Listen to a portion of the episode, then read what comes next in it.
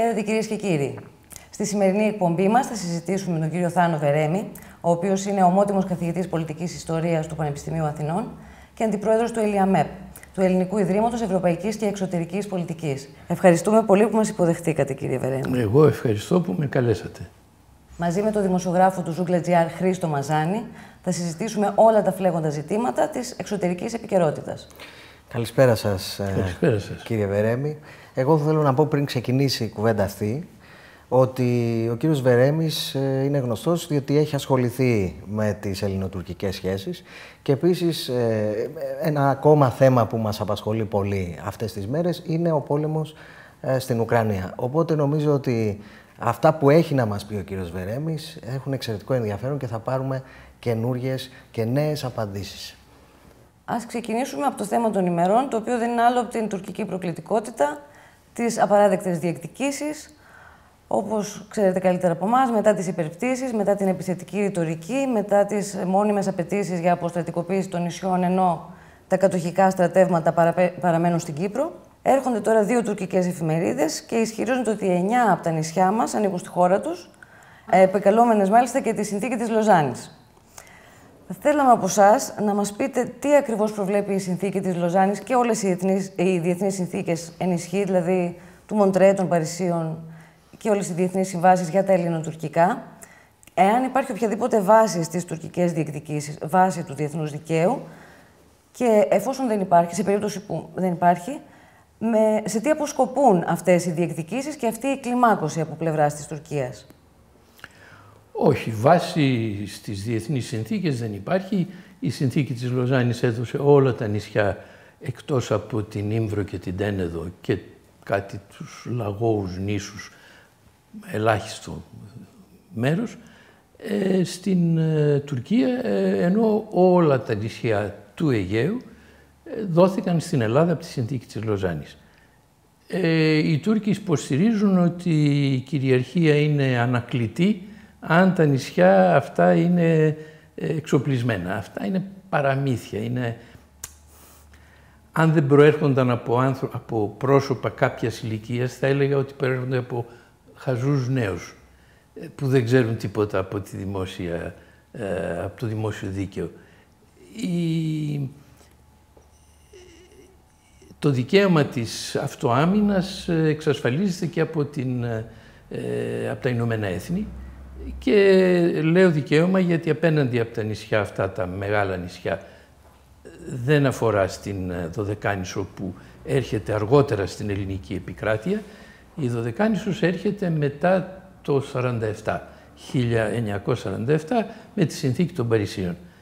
Οι Τούρκοι εκφέρουν γνώμη τώρα διαρκώς και για τη Δωδεκάνησο, που είναι ανοησία.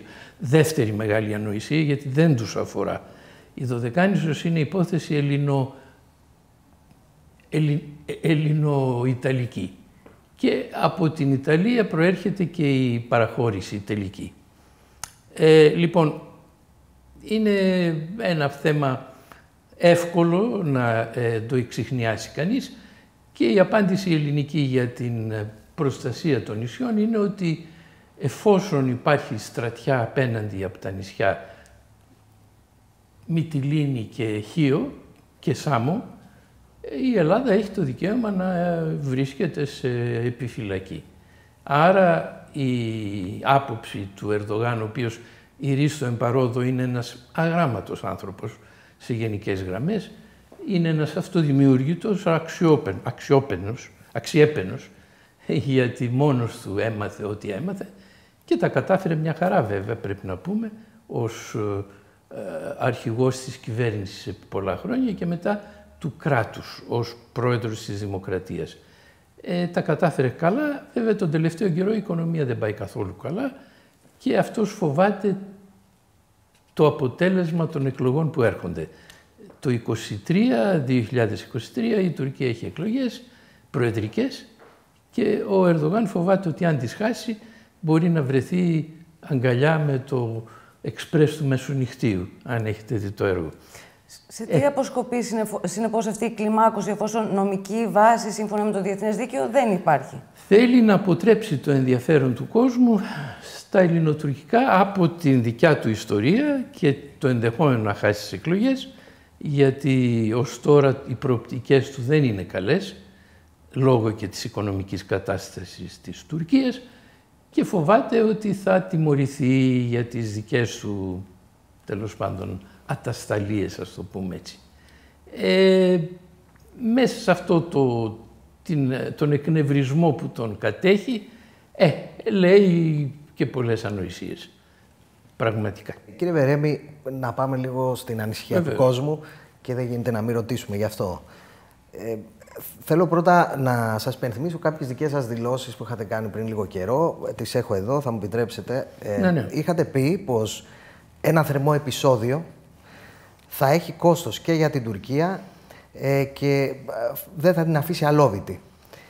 Και μπορεί να στοιχήσει σε εμάς στην Ελλάδα. Ε, ωστόσο, θα υποστεί και ο Ερντογάν μεγάλη ζημιά. Θα του γυρίσει μπούμεραγκ, εκθέτοντάς τον στους πιστούς του ε, οπαδούς που πιστεύουν ότι η Ελλάδα είναι ένας μεζές. Έτσι είχατε δηλώσει πριν λίγο καιρό.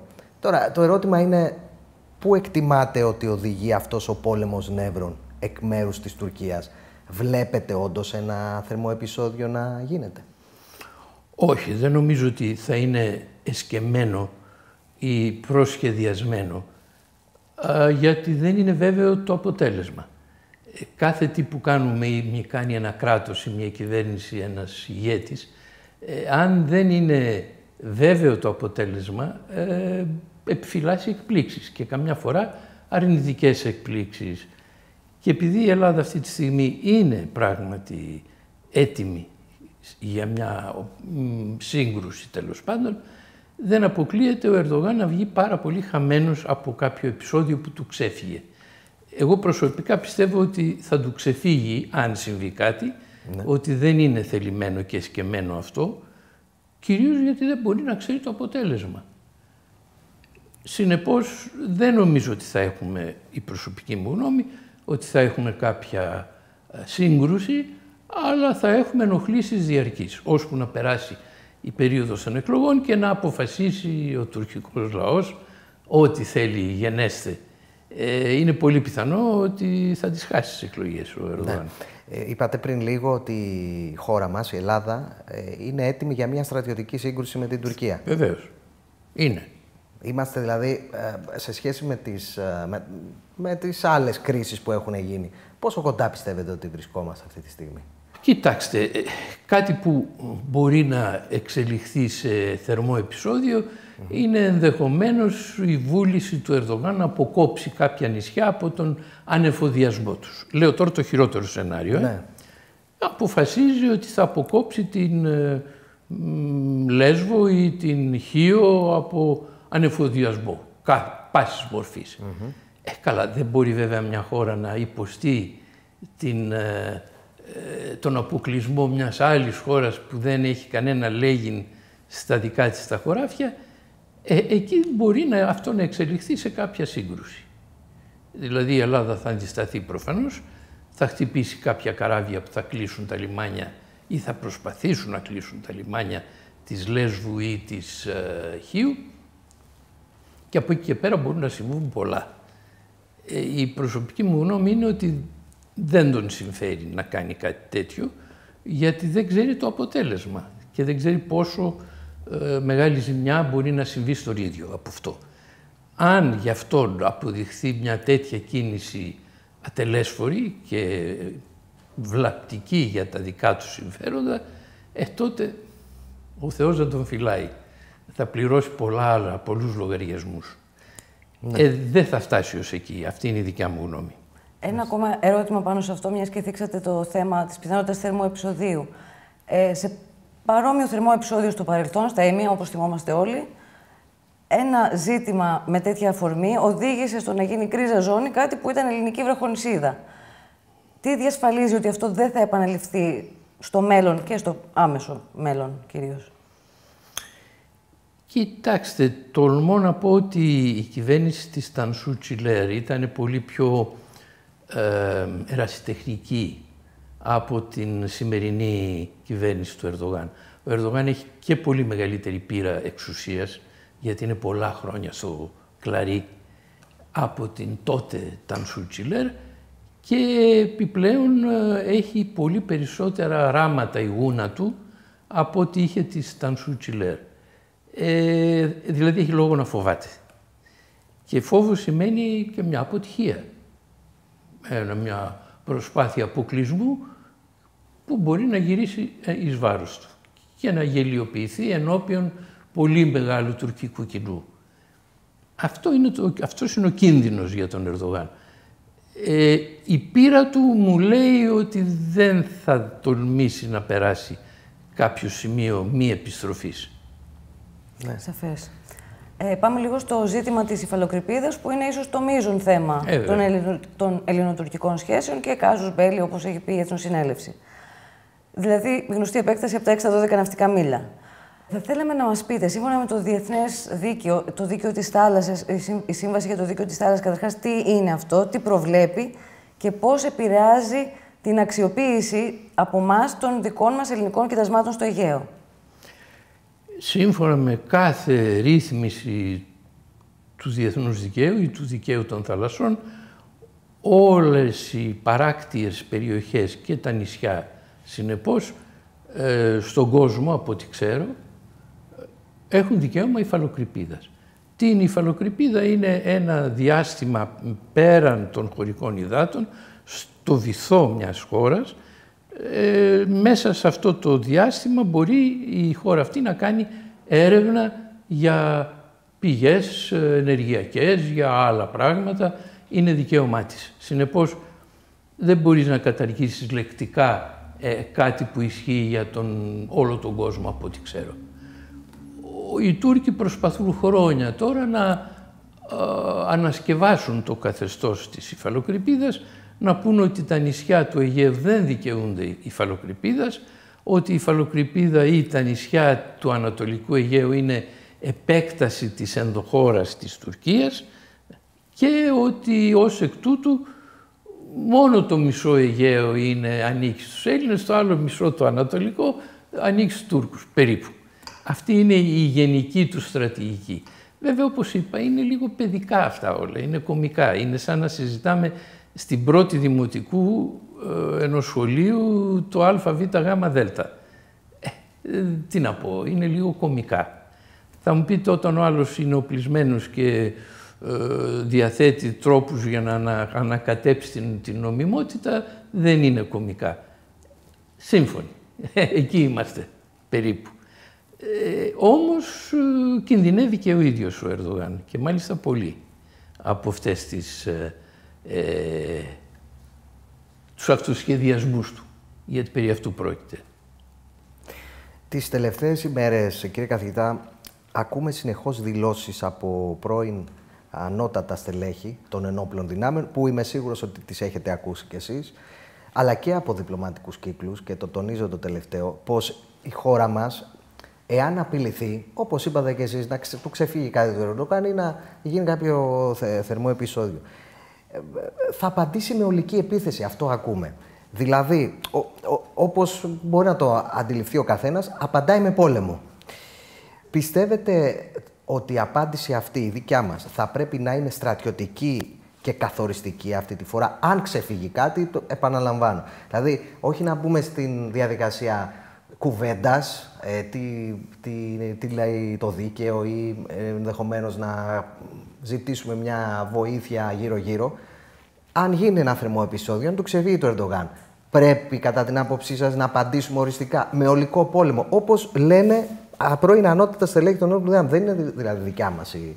Ναι, ναι, έχετε δίκιο, έχετε δίκιο. Αυτό λέγεται και αυτό ε, πιστεύουμε οι περισσότεροι ότι θα κάνει η Ελλάδα. Ε, κοιτάξτε, αυτά τα παιχνίδια δεν είναι ένα παιχνίδι τάβλη ε, που κάνει ο ένας μία κίνηση, κάνει ο άλλος μία κίνηση. Δεν θα παίζουμε τάβλη σε κάποια περιοχή της, ε, του Αιγαίου. Θα είναι μία πρόκληση σε πόλεμο. Θα γίνει κήρυξη πολέμου. Και κήρυξη πολέμου σημαίνει ότι η ελληνική αεροπορία θα χτυπήσει την Άγκυρα. Ή όσες. Ναι, βεβαίως. Όπως και αυτοί αντίστοιχα θα χτυπήσουν τις δικές μας βάσεις και ό,τι άλλο μπορούν. Ε, η ελπίδα είναι ότι η κίνηση του πρώτου μπορεί να είναι αρκετά καθοριστική ώστε να μην υπάρξει δεύτερο χτύπημα ή τουλάχιστον δεύτερο σημαντικό χτύπημα. Ε, αυτή είναι περίπου νομίζω η στρατηγική που, στην οποία αποβλέπει η Ελλάδα και πολύ σωστά αποβλέπει σε αυτήν. Διότι είναι άλλο πράγμα η Τουρκία να παίζει παιχνιδάκια τοπικά και να λέει θα, θα κλείσουμε τα σύνορα ξέρω εγώ, στον Εύρο, λέω τώρα. Θα βάλουμε μονάδες να περιέρχονται το Αιγαίο. Ε, αυτά είναι σαν χλαμάρες, είναι για παιδιά. Ε, εμείς απαντούμε έμεσα ότι, ακούστε, ε, οτιδήποτε προσβάλλει την κυριαρχία την ελληνική οδηγεί σε πόλεμο. Και ο πόλεμος δεν ξέρεις που θα σε βγάλει. Μάλιστα. Εγώ θα ήθελα να ρωτήσω για το διπλωματικό σκέλος του ίδιου ακριβώς ερωτήματος. Ε, η ελληνική διπλωματία μέχρι στιγμής δεν τηρούσε αυτή τη στάση, α, την έντονη στάση απέναντι στις ε, διεκδικήσεις όλων των γειτόνων μας και από το βορρά και από τα ανατολικά. Δηλαδή, ενώ οι διεκδικήσεις ήταν έντονες και από τους βόρειους γειτονές μας και από τους Τούρκους, η ελληνική διπλωματία τηρούσε μια στάση σιγής, αν θέλετε, μετριοπάθειας ή δεν συζητούσε τα ζητήματα που θεωρούσε ότι δεν υπήρχαν. Είναι, θεωρείται αυτή η καλύτερη, ο καλύτερος χειρισμός για την προάσπιση των κυριαρχικών μας δικαιωμάτων. Και ως προέκταση του ερωτήματος αυτού, τηρώντας αυτή τη στάση, μπορούμε να διεκδικήσουμε το ΝΑΤΟ να βάλει στη θέση της την Τουρκία και να σταματήσει να είναι ελαστικό, ας το πούμε ευγενικά, και ανεκτικό και οι θεσμοί του διεθνούς δικαίου να βγουν από την απραξία στο ζήτημα της Κύπρου όταν εμείς δεν αντιδρούμε λεκτικά και διπλωματικά στις προκλήσεις. Νομίζω ότι το να θέσεις από την αρχή ε, τις προθέσεις σου επιτάπητος είναι σωστό πράγμα. Γιατί ο άλλος δεν μπορεί μετά να ισχυρίζεται ότι δεν ήξερε ή ότι δεν ήθελε. Πολύ καλά κάνουν και λένε αυτό που περιμένουμε όλοι ότι πρέπει να πει μια κυβέρνηση, ένα κράτος, που τα κυριαρχικά του δικαιώματα ε, απειλούνται. Πα, κάνουν πάρα πολύ καλά οι δικοί μας. Δεν έχει ο άλλος πλέον καμία, κανένα επιχείρημα για να πει ότι εγώ δεν ήξερα. Ε, δεν ήξερα ότι θα βομβαρδίσουν την Άγκυρα. Ε, ε, εντάξει, δεν είναι παιχνίδι. Εσύ το ξεκίνησες, εσύ έκανες τον αποκλεισμό, α, λέω αν ξεκινήσει από έναν αποκλεισμό, και εγώ χτυπάω το κέντρο σου κατευθείαν. Διότι το άλλο είναι αστείο, είναι παιχνίδι για παιδιά. Να περάσουμε λίγο και στον Ερντογάν, επειδή στην αρχή της κουβέντας μας κάνατε μία, μία αναφορά. Να σας ρωτήσω ευθέως. Εντάξει, οι δημοσκοπήσεις ε, δείχνουν όντως πρόβλημα στην Τουρκία. Πιστεύετε όμως ότι θα χάσει τις εκλογές, όπως πάει; Η, τα προγνωστικά είναι εις βάρος προς το παρόν. Ε, ιδίως για τον, ε, για τον ε, δήμαρχο της Άγκυρας. Ο δήμαρχος Άγκυρας φαίνεται ότι είναι αρκετά δυναμικός και έχει και κοινό που τον υποστηρίζει. Για τον Ιμάμογλου της Κωνσταντινούπολης δεν ξέρω, φαίνεται έτσι πιο πολιτικάντης παλαιάς κοπής, αλλά ο δήμαρχος Άγκυρας είναι αρκετά σκληρός και δεν αποκλείεται καθόλου να εκεί να χάσει κατά κράτος ο Ερδοάν. Πρέπει να πούμε ότι δεν συγκρίνεται η ικανότητα του Ερδογάν στο να χειρίζεται τον ε, τουρκικό λαό με τις ικανότητες των αντιπάλων του. Γιατί οι αντίπαλοι του είναι από κομική, ε, ο Κιλιντζάρογλου, καημένος ο, ε, ο διάδοχος του Κεμάλα τα Τούρκο, Θεός να τον κάνει, ε, είναι ένας μικροπολιτικός, ένας αστείος θα έλεγα. Ε, τον εγνώρισα τον άνθρωπο, έχω συμφάγει σε συνέδριο δικό του, είχε καλέσει και πολλούς Έλληνες, ε, δεν είναι Ερδογάν. Ο Ερδογάν επιβάλλεται, έχει μια δύναμη. Και είναι ευφυής άνθρωπος, δεν υπάρχει αμφιβολία. Ναι. Είναι λίγο... Δεν είναι καλλιεργημένος άνθρωπος, είναι έτσι βαρύς, είναι άγριος Ωστόσο, και θέλει να τρομάζει τους άλλους, να τους κάνει τον ταΐ. Είναι ταΐς. Ναι. Ωστόσο, πολλοί λένε ότι αν θα χάσει τις εκλογές, δεν τον παίρνει να μείνει στην Τουρκία, θα πρέπει να αποχωρήσει για όλα αυτά τα οποία θα ε, έχουν συμβεί Όπως το ε, λέτε. στο παρελθόν. Αλλά το ερώτημα είναι, θα μπορέσει να βρει καταφύγιο σε κάποια χώρα; Και το ερώτημα προς oh. εσάς, ε, ποια χώρα θα δεχθεί τον Ερντογάν να του προσφέρει καταφύγιο; Η Ρωσία. Η Ρωσία. Oh, βέβαια. Γιατί το λέτε αυτό; Το λέω γιατί τους έχει προσφέρει πολλές υπηρεσίες στη Ρωσία ως τώρα. Ε, το ότι καθυστερεί την είσοδο της Φιλανδίας και της Σουηδίας στο ΝΑΤΟ είναι μεγάλη υπηρεσία στη Ρωσία και ο Πούτιν δεν έχει κανένα λόγο να στενοχωριέται για την τύχη του Ερδογάν μετά ερδογανικής εποχής. Ε, θα τον βάλει κάπου, θα τον βολέψει τώρα σιγά η Ρωσία, είναι τεράστια. Τεράστια, είναι η μεγαλύτερη χώρα, έχει τη μεγαλύτερη κυριαρχία του κόσμου σε, σε εδάφη. Και αυτό είναι και το πρόβλημά της. Γιατί θα έρθει η μέρα που κάποια γείτον της Τουρκίας στην Ασία που έχει ένα δισεκατομμύριο, εκατό εκατομμύρια πληθυσμό, θα της πει έλα ρε Ρωσία, εσύ με 140 εκατομμύρια και με το έδαφος, τα εδάφη που έχεις, ε, δεν σου περισσεύει να μας δώσεις και εμάς λίγο ζωτικό χώρο. Γιατί... Μαντέψτε ποια θα είναι αυτή η δύναμη. Ε, μα μας λέτε πληθυσμό 1,5 δις, πόσο μας είπατε; Ένα δις 100 εκατομμύρια, 140 εκατομμύρια έχει η Κίνα, η Κίνα, η Κίνα. σήμερα. Μάλιστα. Η Ρωσία έχει 140 εκατομμύρια, δηλαδή είναι μίγα μπροστά στην Κίνα. Όμως και... η αντιπαλότητα τώρα δεν είναι μεταξύ Ρωσίας και Κίνας, είναι Ασφαλώς. μεταξύ Ρωσίας και Δύσης. Είναι μεταξύ Ρωσίας και Δύσης, όπου η Ρωσία δεν έχει καλά, καλές προοπτικές. Γιατί Αυτό Δύση... οδηγεί όμως και στο επόμενο ερώτημά μου, που είναι επί της ουσίας, μετά από παρατεταμένα lockdown, ε, επεμβαίνει η Ρωσία στην Ουκρανία και η Δύση κάνει κυρώσεις στη Ρωσία. Αυτό οδηγεί αρχικά σε μια ενεργειακή κρίση που πληρώνουμε και βιώνουμε όλοι και σταθερά, αργά μεν σταθερά όμως, σε μια επισητιστική κρίση. Αυτό που θέλω να ρωτήσω είναι, εφόσον η οικονομία της Ευρώπης πλήττεται το ίδιο ένα και περισσότερο από της Ρωσίας, που σταθεροποιείται σταδιακά μαζί με το ρούβλι, είναι κάτι που δεν είχε προβλεφθεί από τους ηγέτες της Δύσης; Δεν σταθεροποιείται η Ρωσία. Αυτό είναι λάθος. Η Ρωσία έχει πολύ μεγαλύτερο πρόβλημα από τη Δύση, διότι η Δύση έχει το πρόβλημα όλων των ανεπτυγμένων χωρών. Η Ιαπωνία π.χ. Ε, και άλλες ανεπτυγμένες χώρες. Καναδάς, ξέρω εγώ. Ναι, μεν θα υποστεί για ένα διάστημα το κόστος της ε, παροχής ενεργειακών πόρων από μία πηγή που είναι η Ρωσία. Αλλά όταν σταθεροποιηθεί πλέον και βρει εναλλακτικούς πόρους, εναλλακτικές πηγές για την ενέργεια που χρειάζεται, η Δύση θα επανέλθει στην ομαλότητα. Γιατί το λέω της Δύσης η περιουσία δεν είναι το πετρέλαιο που παράγει ή οι πηγές ε, άνθρακα ή άλλων πηγών ενεργείας που έχει το έδαφος. Είναι εδώ. Ωστόσο η επισητιστική κρίση και ο πληθωρισμός παραμένουν κίνδυνοι μακροπρόθεσμοι. Θα παραμείνουν για το διάστημα της εξομάλυνσης. Καθώς θα εξομαλύνεται δηλαδή η οικονομία της ε, Δύσης, καθώς η Δύση θα αποκτήσει εναλλακτικές πηγές, θα αρχίζει να γυρίζει πάλι στην ομαλότητα.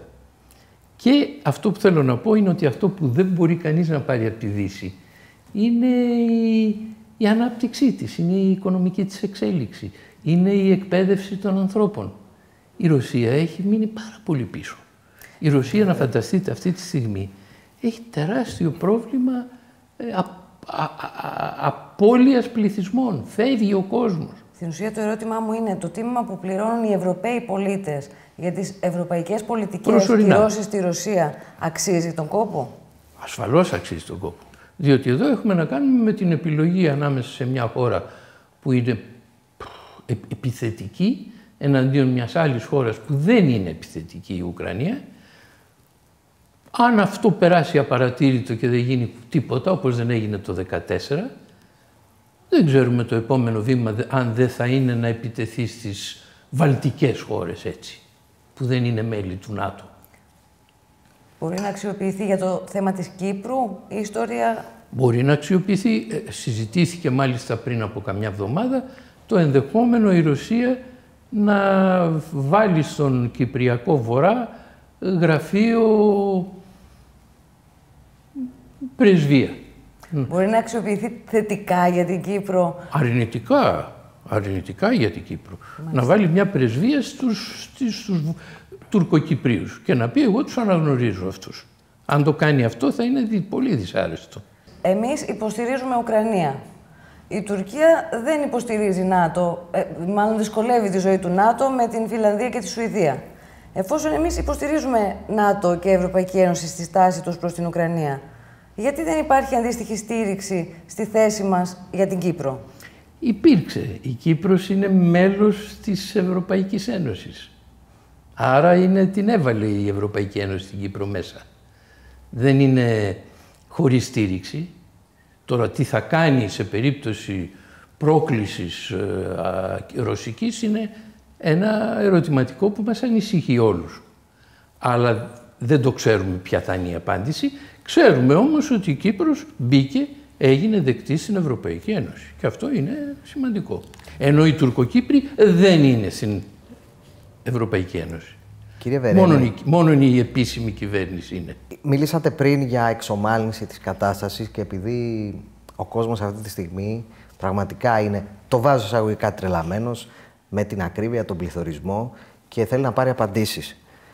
Ε, πόσο θα κρατήσει ακόμα αυτό, κατά την άποψή σας. Ναι, γιατί μιλήσατε πριν για μια εξομάλυνση. Το ακούει κάποιος αυτός και, αυτό και λέει, εντάξει, πόσο θα είναι, ένας χρονός, έξι μήνες, δύο χρόνια; Δηλαδή, Κοιτάξτε, πόσο; Η επιλογή της δύσης, όπως είπα, των δυτικών χωρών, των δημοκρατικών δυτικών χωρών, γιατί αυτές είναι κυβερνήσεις εκλεγμένες όλες, είναι να κοφεύει στις προκλήσεις των άλλων εις βάρος αδυνάτων χωρών ή να πει, παιδιά, εμείς επεμβαίνουμε εδώ με τον τρόπο που μπορούμε να επέμβουμε, δεν θα κάνουμε πόλεμο, αλλά θα σας βάλουμε διάφορες δουλείες στα οικονομικά σας που θα σας ταρακουνήσουν. Ε, αν αυτό το είχε κάνει η Ευρώπη επί Χίτλερ, στην ουσία η ίδια ιστορία είναι.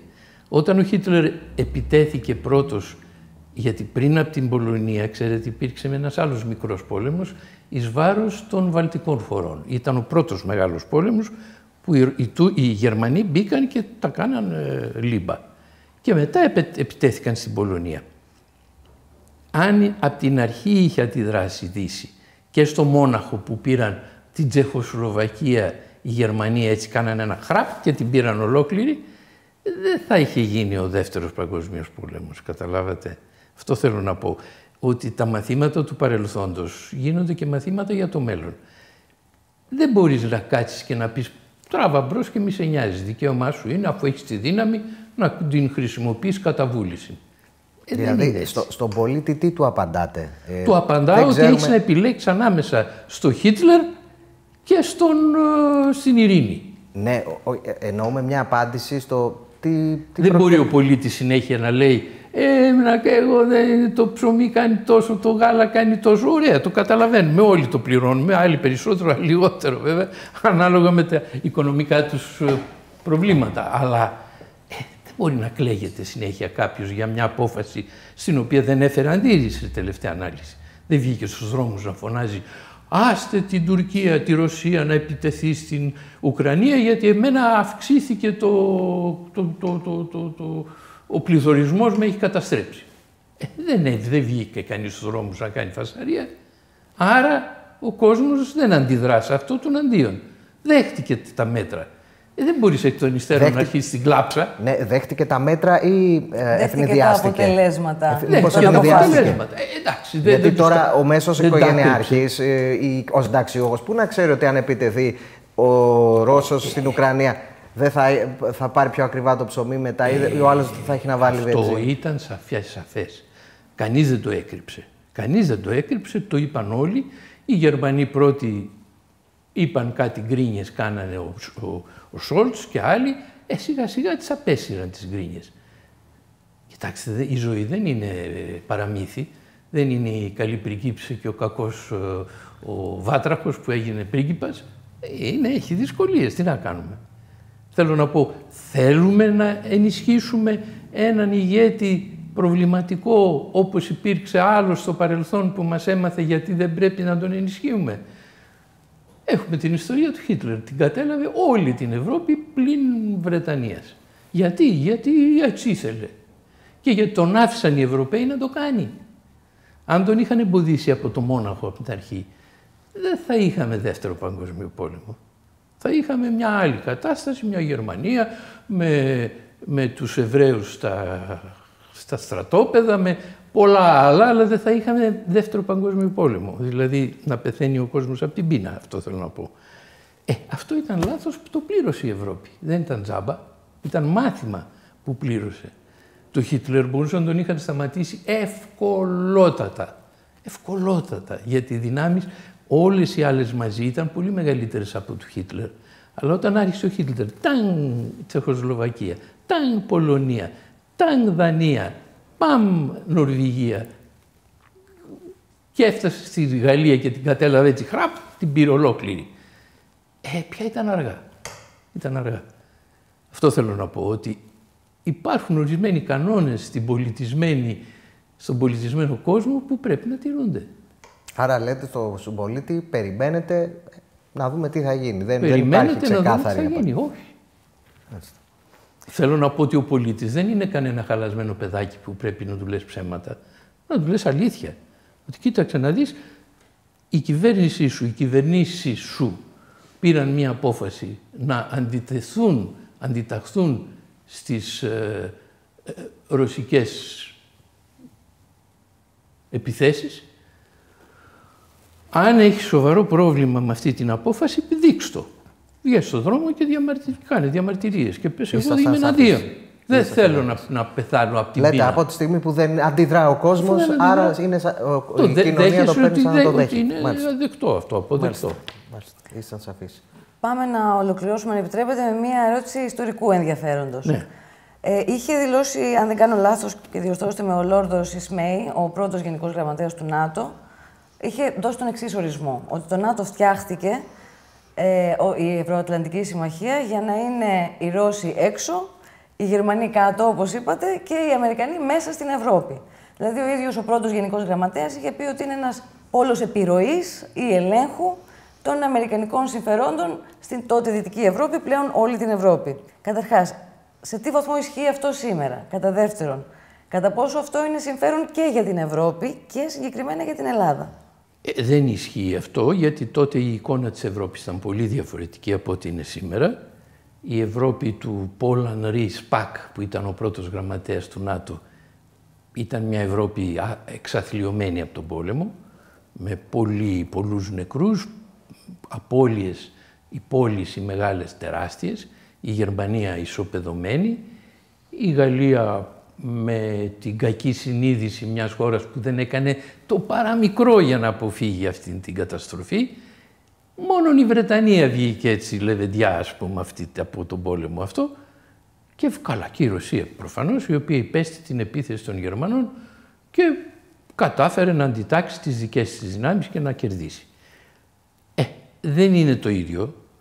Ε, η ΔΕ Αμερική τότε ήταν τόσο πολύ ισχυρότερη αν την συγκρίνει κανείς με τις υπόλοιπες χώρες, που πράγματι ήταν μία δυνάμει κυρίαρχη χώρα στον κόσμο.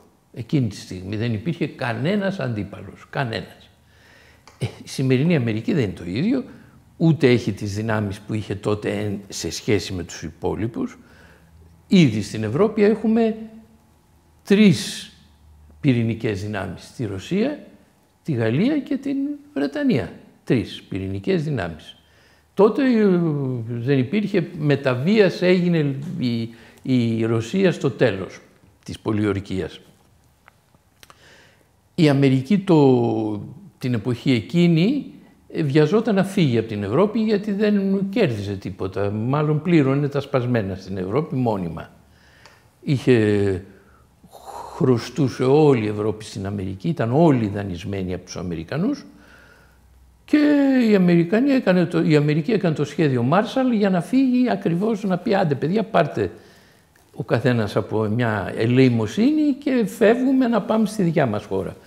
Ε, δεν τα κατάφερε να φύγει, είδε ότι το πρόβλημα ήταν πολύ πιο μεγάλο, πιο βαθύ και παρέμεινε στο ΝΑΤΟ της Ευρώπης και οι Ευρωπαίοι ήταν πολύ ευχαριστημένοι γιατί έτσι δεν πλήρωναν οι ίδιοι τα σπασμένα, τα πλήρωναν οι Αμερικανοί αρχικά. Ε, μετά βέβαια άρχισε αυτή η απόσταση να μεγαλώνει. Η Ευρωπαϊκή Ένωση έγινε μια δύναμη πάρα πολύ σοβαρή και υπολογίσιμη. Το ΝΑΤΟ παρέμεινε έτσι και έτσι, δεν έπαιξε μεγάλο ρόλο στην τελευταία τρία ετία. Τώρα το ΝΑΤΟ πήρα πάνω του λόγω Ρωσίας. Μέχρι τώρα ε, ο, ο, ο, Μακρόν έλεγε το ΝΑΤΟ είναι εγκεφαλικά νεκρό.